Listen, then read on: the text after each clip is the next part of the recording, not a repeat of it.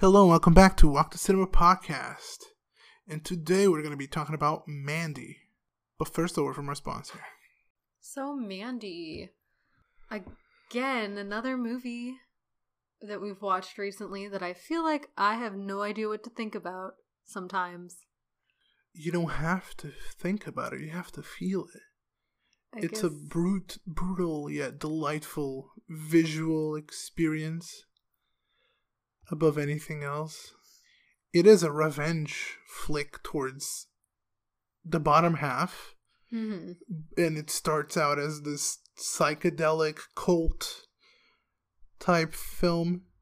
Yeah, I feel like the Wikipedia page says it's a psychedelic horror, which, yeah, I guess so. Is I, I guess that's what I would classify it. It's very cultish, um, mostly because there is a cult in it, and it does kind of confuse you a little bit, or at least it Yeah. confused me. I think that's what we're gonna have to get used to from the director Panos Cosmatos. I don't speak Greek. That sounds Greek to me. Um, it's very visually striking. It attacks all of your senses at the same time. So sometimes you don't even have the time to really think about what you're looking at because it's so much. But and, and then sometimes it's slow enough that you just feel the atmosphere of it and don't really concern yourself with much more than that. Yeah. And I mean, it's we'll start off by I guess kind of explaining the plot a little bit. Um it takes place in the 80s and we have Red who is Nicolas Cage's character. Yeah. But the first half really focuses on Mandy. Yeah, and Mandy, our main our titular character. Um and they live together in like the mountains that kind of live The Sugar Mountains. shadow mountains, I, I, think. think. it's sugar, but we can fight on that. Yeah. But either way, it's neither here nor there. They live kind of a reclusive life. It's simple. They love each other. They, yeah, they they live a slow, patient life. They talk about the cosmos, which give us a lot of beautiful imagery, and yeah, their life is pretty much not disturbed until this cult leader takes a liking to Mandy. Yes, Jeremiah is the cult leader, and he sees her as she's walking down the road, and he's like, I need to have her. So, That's his objective in life. As soon as he sees her, is I want to have her, and I'm not going to do anything until I do. So get on that.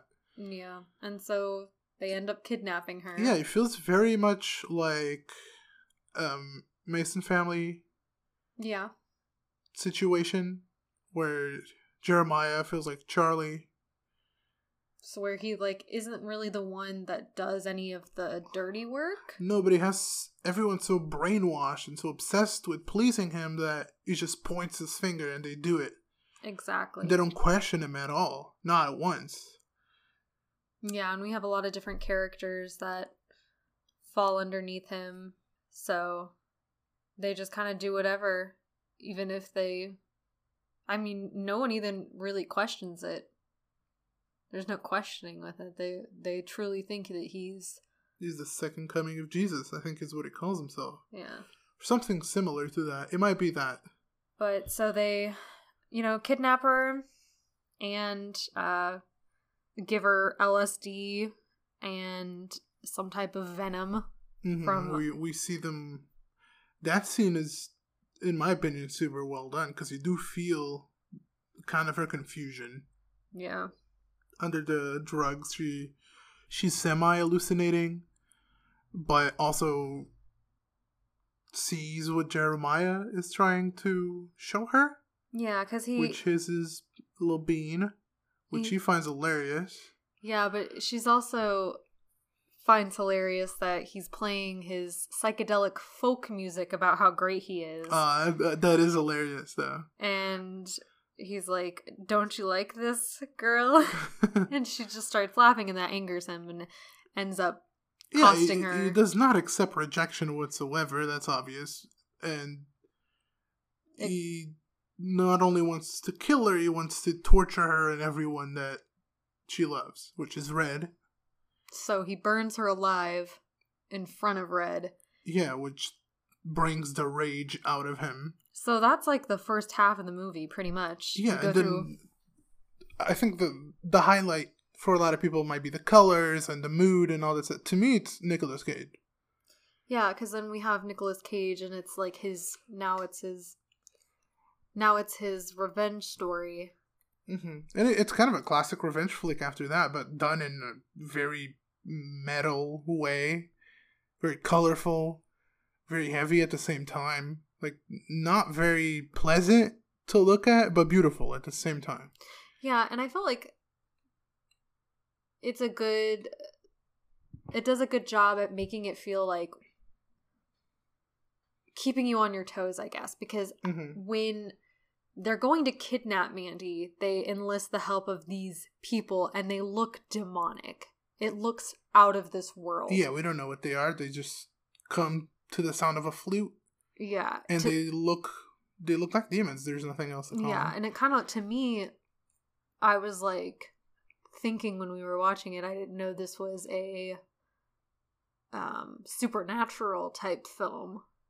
But then after Red starts to seek his revenge, we find out that it's a group of drug couriers who Mhm. took a very bad batch of LSD Yeah, and kind of turned them into shells of what they were. but I think that th- that divisive in the middle, where before we think they're these almighty demons, and then afterwards they're just humans, they're messed up. I think that's part of Red's transition too, because in the beginning he's overwhelmed, doesn't know what's happening, he's very scared, and then the second half he just wants to mess people up. Yeah. So he goes and gets his crossbow called the Reaper. Yeah, And he, sets f- out- and he forges uh, he forges some type of axe Mm-hmm. that's really rad.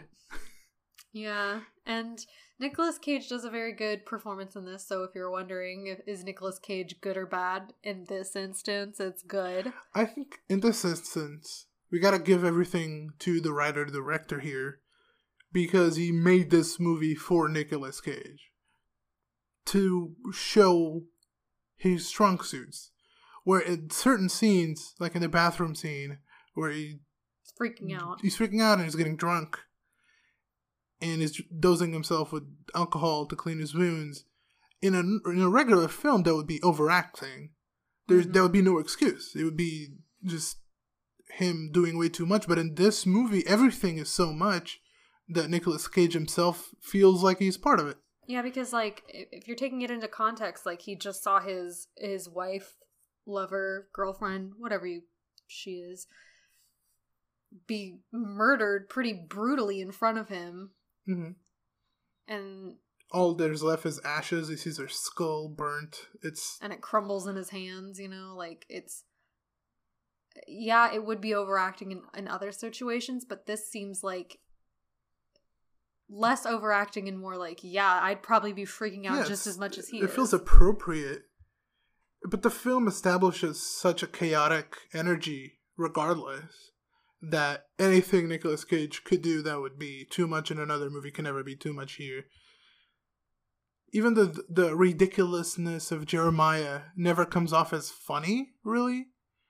It's more like damn that guy's a creep and he could do anything it, that's again you sense that more in the first part than in the second. In the second he seems more volatile because Nicolas Cage doesn't care anymore. He's not worried about dying because he's lost w- what he loved. Yeah. so to him no one seems almighty anymore. I just can't say how much i think this is super well directed and super well made in every aspect Yeah, it's definitely very interesting, and I had a hard time kind of conceptualizing what I thought about this film because it's it is a lot. I think on a surface level, you're you might think it's style over substance because it is so colorful. It's a lot of fast moving parts, right? There's a lot of editing choices that are jarring visually. There's a lot of heavy music. There's a lot of ridiculousness, really, that could be constructed as style over substance, and I understand that, but I think if you dig any deeper than that visual aspect, you do realize that it is well crafted and it was made with a very clear intention in mind of making Nicolas Cage shine and making a movie that's just really heavy metal. Yeah. I guess that's that's valid. All of that's valid. But he ends up, you know, he does kill pretty much everybody involved in the group except for I don't think he kills the chemist who is the one that supplies the LSD. And Lucy, maybe? And Lucy, yeah. Because Lucy was the only one that showed any type of compassion throughout, from beginning to end. She she's the only one that doesn't find the death of Mandy amusing at all. She seems slightly disturbed. She she's not very vocal.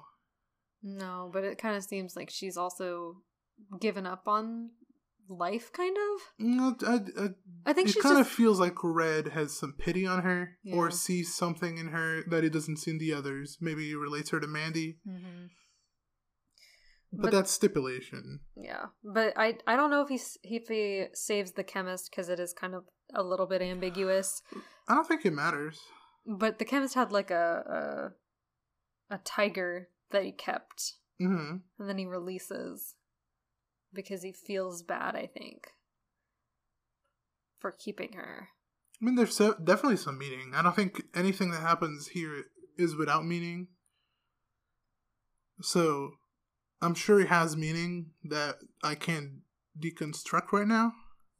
Yeah. There is a. De- I feel like there is something that I'm missing here. You know. That particular scene. Yeah. And overall, there's a lot more than you can probably absorb in a couple of viewings. Yeah. And I feel like one of your favorite um moments is the uh chainsaw battle. Oh, that's just radical, dude. I don't know. That, that's just cool. It obviously doesn't need to be there, but at at that point, the revenge flick is kind of action scenes do happen more so than horror, Yeah. and we see him do a bunch of kills. He does a fistful of cocaine off of broken glass and goes even crazier, and then the chainsaw battle is really cool. Yeah, definitely was like There's, I think all the kills are cool. yeah. The chainsaw one made me particularly like anxious while watching it, you know what I mean? Yeah. Just the thought of trying to battle someone with a chainsaw, you're trying to hit them. Their chainsaw's way bigger than yours, you know?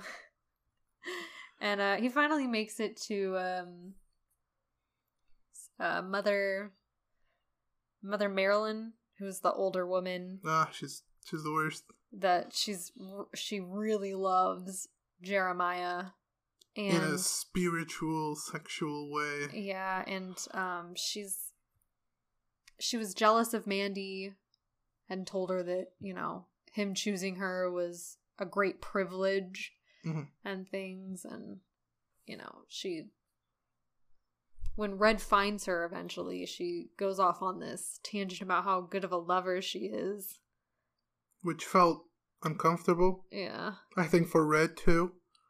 Yeah So he chops her head off, as you would. Yes, and so we see that he throws her head at Jeremiah as like a final gotcha type Mhm. moment. And Jeremiah freaks out and kicks her head away, which that's I thought was so funny. Like it's really morbid, but it's so funny. Because then you start to see Jeremiah for who who he really is. Like he's not this all knowing, all powerful. He's not the son of God Yeah. in the way he shows himself. yeah, or portrays himself. They all believe it. That's why they follow him, but he's nothing. yeah. He's just another lunatic. And he basically pleads for his life. He says, I'll blow you, dude. Yeah. Pretty much. I No, mean, he did say he that. He says that word for it. Yeah. Is that what you want? Yeah. But Red's just kind of taunting him at that point, and then he finally does kill him. But, you know, not before he starts sprouting off all these things about damnation and and whatnot. And so with everyone dead, Red, you know, sets out Rides into the sunset. pretty much because he's still kind of on a high, yeah. yeah the drugs because he had taken some. A lot. yeah, but then he rides off into the sunset and he he has this kind of vision that Mandy is there in the car with him hmm and he has the kind of psychotic smile With his face covered in blood. completely covered in blood It's so great. and that's how it ends you know This movie makes me happy. There's a lot of valid criticism. Again, the being style over substance, I can see from a superficial level. The first half being very slow. I wouldn't classify it as slow. It is paced slower than the second half because it's more establishing, but that's normal for a first act. yeah that's true I I can see the criticism, and I'm not gonna tell you it's the perfect movie, but do I love it? Absolutely, every second of it. The first time I watched this, when it came out, I was so mesmerized by every moment of it. All the colors. The color palette is very pink, purple, red. Mhm. I think it's mostly those three colors that pop a lot. And they're pretty mesmerizing to look at because they're so bright. And then the music is so effective. I don't I don't have it on me who wrote the score, but amazing job. I think it was Johan Johannes jo- Johansson. Amazing job. Fits every second of it. Of course it's not perfect. Yeah. The actor that plays Jeremiah, I don't think he's the best actor in the world. He, Yeah. He does have some scenes where it's not like he's a bad actor per se, but he's not amazing. Mm. And it, it might take me off of it slightly, but not to a point that bothers me at all. Yeah, I think I accept all the mistakes that he makes, and I embrace them and I love it. It definitely seems like a movie you would you would enjoy to me. I think that's a compliment. I mean, if you take a look at one of the more recent things like Raw, it's very um stylistically horror. You know what I mean? It's it's yeah, it's high art um it's IR genre type movie where it takes horror and then makes it something more than that Uh-huh. that transcends horror, makes it artistic. And I do think the brutality of it and the psychedelic being so psychedelic and so visually engaging and the music is engaging. Sure the the screenplay doesn't match up to all the other technical aspects, but it doesn't need to because it's a revenge flick and you you want to see people get killed in cool ways at that point and you feel satisfied because you feel bad for Mandy because she did nothing to deserve it. Yeah, exactly. She really didn't do anything. She's just trying to. They both were just trying to live their lives as a happy, normal couple. You know, mm-hmm. it seems like they both they both might have had a past of of some sort, but they that doesn't affect the story. no. Even if they had a past, Jeremiah didn't know it before he killed her.